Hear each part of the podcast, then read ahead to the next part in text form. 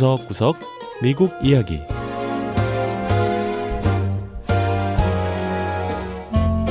미국 곳곳의 다양한 모습과 진솔한 미국인의 이야기를 전해드리는 구석구석 미국 이야기 김현숙입니다.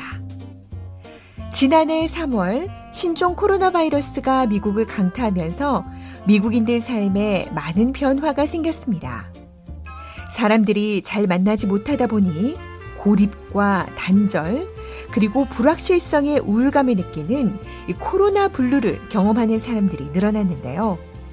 학교에 가지 못하고 친구들과 어울리지 못하는 아이들 역시 이런 코로나 블루를 경험한다고 합니다. 자, 그런데 미 동부 메릴랜드의 한 동네에선 아이들이 다 같이 모여 자전거를 타며 코로나 상황을 이겨나가고 있다고 합니다.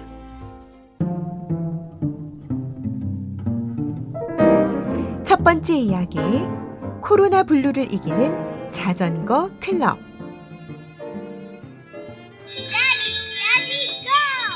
코로나 사태로 미국인의 취미 활동에도 변화가 좀 생겼습니다. 산책이나 달리기 또는 자전거 등이 사람들 간 사회적 거리를 유지할 수 있는 야외 스포츠가 인기를 끌게 됐는데요. 메릴랜드의 한 동네에선 아이들이 집 밖에 나와 자전거를 타며 시간을 보내기 시작했고 아이들이 하나 둘 모여들면서 이름하여 자전거 클럽이 결성됐습니다. We were all pretty much bored with COVID because we couldn't do um, many things. We 코로나 사태가 시작되면서 딱히 할 게 없었다는 리암 군은 자전거를 타고 동네를 돌아다니면서 시간을 보냈다고 하는데요. 윗동네, 아랫동네 아이들이 자전거 타기에 합류했고 급기야 팀이 만들어졌다고 했습니다. It's fun to come outside because like you can just like all your friends are out and it's just can 양은 집 밖에서 노는 게 좋다고 했는데요. 집 안에선 친구들과 함께 할 수 없지만 밖에선 친구들 얼굴도 보고 수다도 떨 수 있기 때문이란 겁니다. 무엇보다 동네 아이들과 다 함께 어울려 놀 수 있다는 것이 자전거 클럽의 좋은 점이라고 했습니다. 아이들이 결성한 자전거 클럽의 이름은 프랭클린 파크 펠컨으로 구성원을 보면 세발 자전거를 타는 꼬맹이들부터 고등학생까지 다양한데요.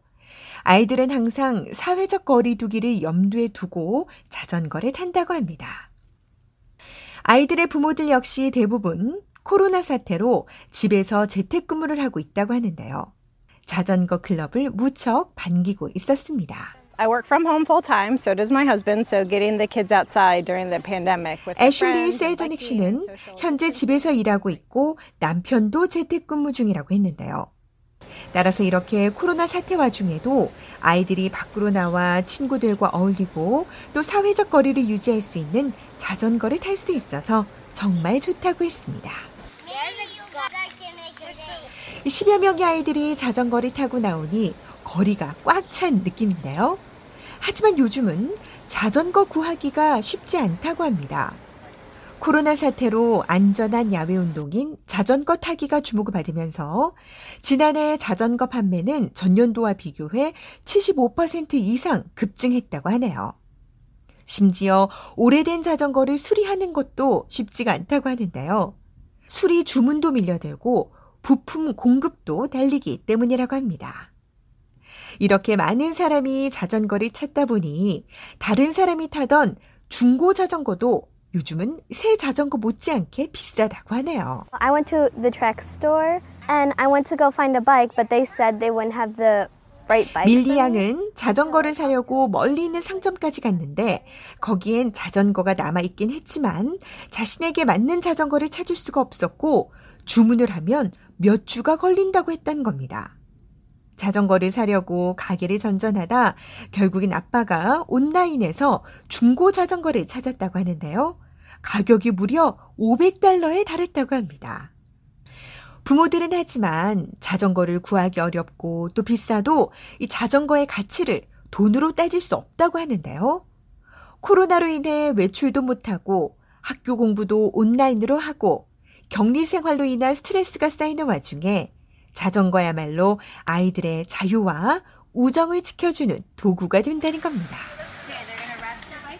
이 코로나로 인해 우울했던 2020년을 뒤로하고 자전거 클럽의 아이들은 희망찬 2021년을 향해 힘차게 페달을 밟고 있습니다.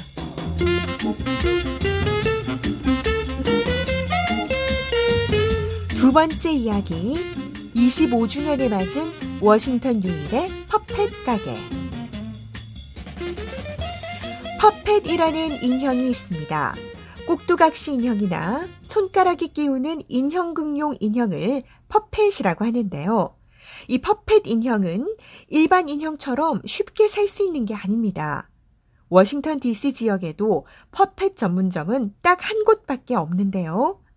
25주년을 맞은 이 puppet 가게 이름은 puppet 천국으로 가게 이름답게 전 세계 다양한 퍼펫이 가게 안을 가득 채우고 있습니다. Where's your feet? Oh, Look at those shoes. Those are some big shoes. yeah, it's so Yeah. expensive. 퍼펫 천국에서 한 손님이 see it, uh, 퍼펫 인형을 보고 You 있습니다. have to go to Italy to to see it. 광대복장의 이 인형은 어른의 상반신만한 큰 키에 정교하게 잘 만들어졌는데요. 퍼펫 인형을 직접 조정해가며 재미있게 소개해주는 사람이 바로 이 가게 주인인 엘반 오둘라미 씨입니다.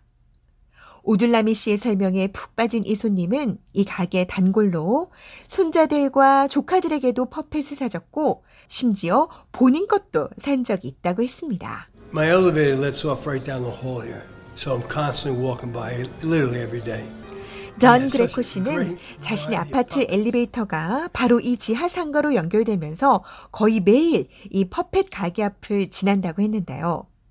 인형의 종류도 다양하고 늘 새로운 제품으로 진열대를 채우다 보니 지루함을 느껴본 적이 없다고 하네요. 그래서 자주 이렇게 가게에 들러 인형 구경을 한다고 했습니다. 이 서아프리카 베냉 출신 이민자인 오둘라미 씨는 고향에 있을 때 인형 부리는 일을 전문적으로 하는 사람이었습니다. 1980년대 베냉의 TV 방송에 출연해 인형극을 할 정도로 실력을 인정받았는데요. 1990년대 주미 베냉 대사관의 초청으로 이곳 워싱턴에 오게 됐다고 했습니다. I gave many puppet show at the, Reef Center in DC, and I went to the Olympic in 워싱턴 1996. DC의 복지관에서. 인형극 공연도 많이 했고 애틀란타 올림픽 조직위원회의 초청을 받아 1996년 하계 올림픽에서도 인형극 공연을 했다는 겁니다. 자, 그런데 미국에서 이렇게 공연을 하면서 한 가지 생각이 떠올랐다고 하는데요. 미국인들은 아이들을 위한 걸 좋아하니 퍼펫 가게를 열어서 전 세계 퍼펫을 들여와 보자 라는 생각이었다고 했습니다. 그래서 문을 열게 된 퍼펫 가게엔 워싱턴 지역뿐 아니라 미 전역에서 손님들이 찾기 시작했습니다. 사실 요즘은 인터넷으로 퍼펫을 살 수 있지만 인형을 조정하는 건 쉽지 않다고 하는데요. 오들라미 씨는 손님들을 위해 인형 부리는 법도 가르쳐 주고 있다고 했습니다. They are just like my children. You know, I play with them. I, I enjoy to customer, especially 가게를. 찾은 아이들에게 퍼펫을 보여주고 또 어떻게 인형을 부리는지 설명해 주는 것이 즐겁다고 했습니다. 무엇보다 아이들은 미래이기 때문에 희망이 있다고 했는데요. 퍼펫 인형극은 유럽과 아프리카 등지에서 오랜 역사를 가진 예술이지만 사양길로 접어들었다는 겁니다. 기술의 발달로 이제는 버튼 하나만 누르면 인형이 소리도 내고 움직이기도 하니 이런 퍼펫에 관심을 가진 아이들이 많지 않다는 거죠. 오들라미 씨는 하지만 무슨 일이 있어도 자신의 퍼펫 가게만은 꼭 지키겠다고 다짐했습니다. All puppets have stories uh, to teach children. 오둘라미 씨는 모든 인형엔 교육적인 측면이 있다고 했는데요. 경찰관 퍼펫이 됐든 간호사 퍼펫이 됐든 다양한 사회 구성원의 모습을 한 이 퍼펫들을 통해 아이들에게 가르쳐 줄 게 있다는 겁니다. 오둘라미 씨는 현재 자신의 가게에 정확히 몇 개 퍼펫이 있는지 모른다고 했는데요. 인형이 팔리고 또 새로운 인형이 들어오고 하면서 수량이 늘 바뀐다는 겁니다. 오둘라미 씨는 하지만 한 가지 변하지 않는 것이 있다며 그것은 바로 자신의 일에 대한 사랑이라고 했습니다. 네, 구석구석 미국 이야기. 다음 주에는 미국의 또 다른 곳에 숨어 있는 이야기와 함께 다시 찾아오겠습니다. 함께 해주신 여러분, 고맙습니다.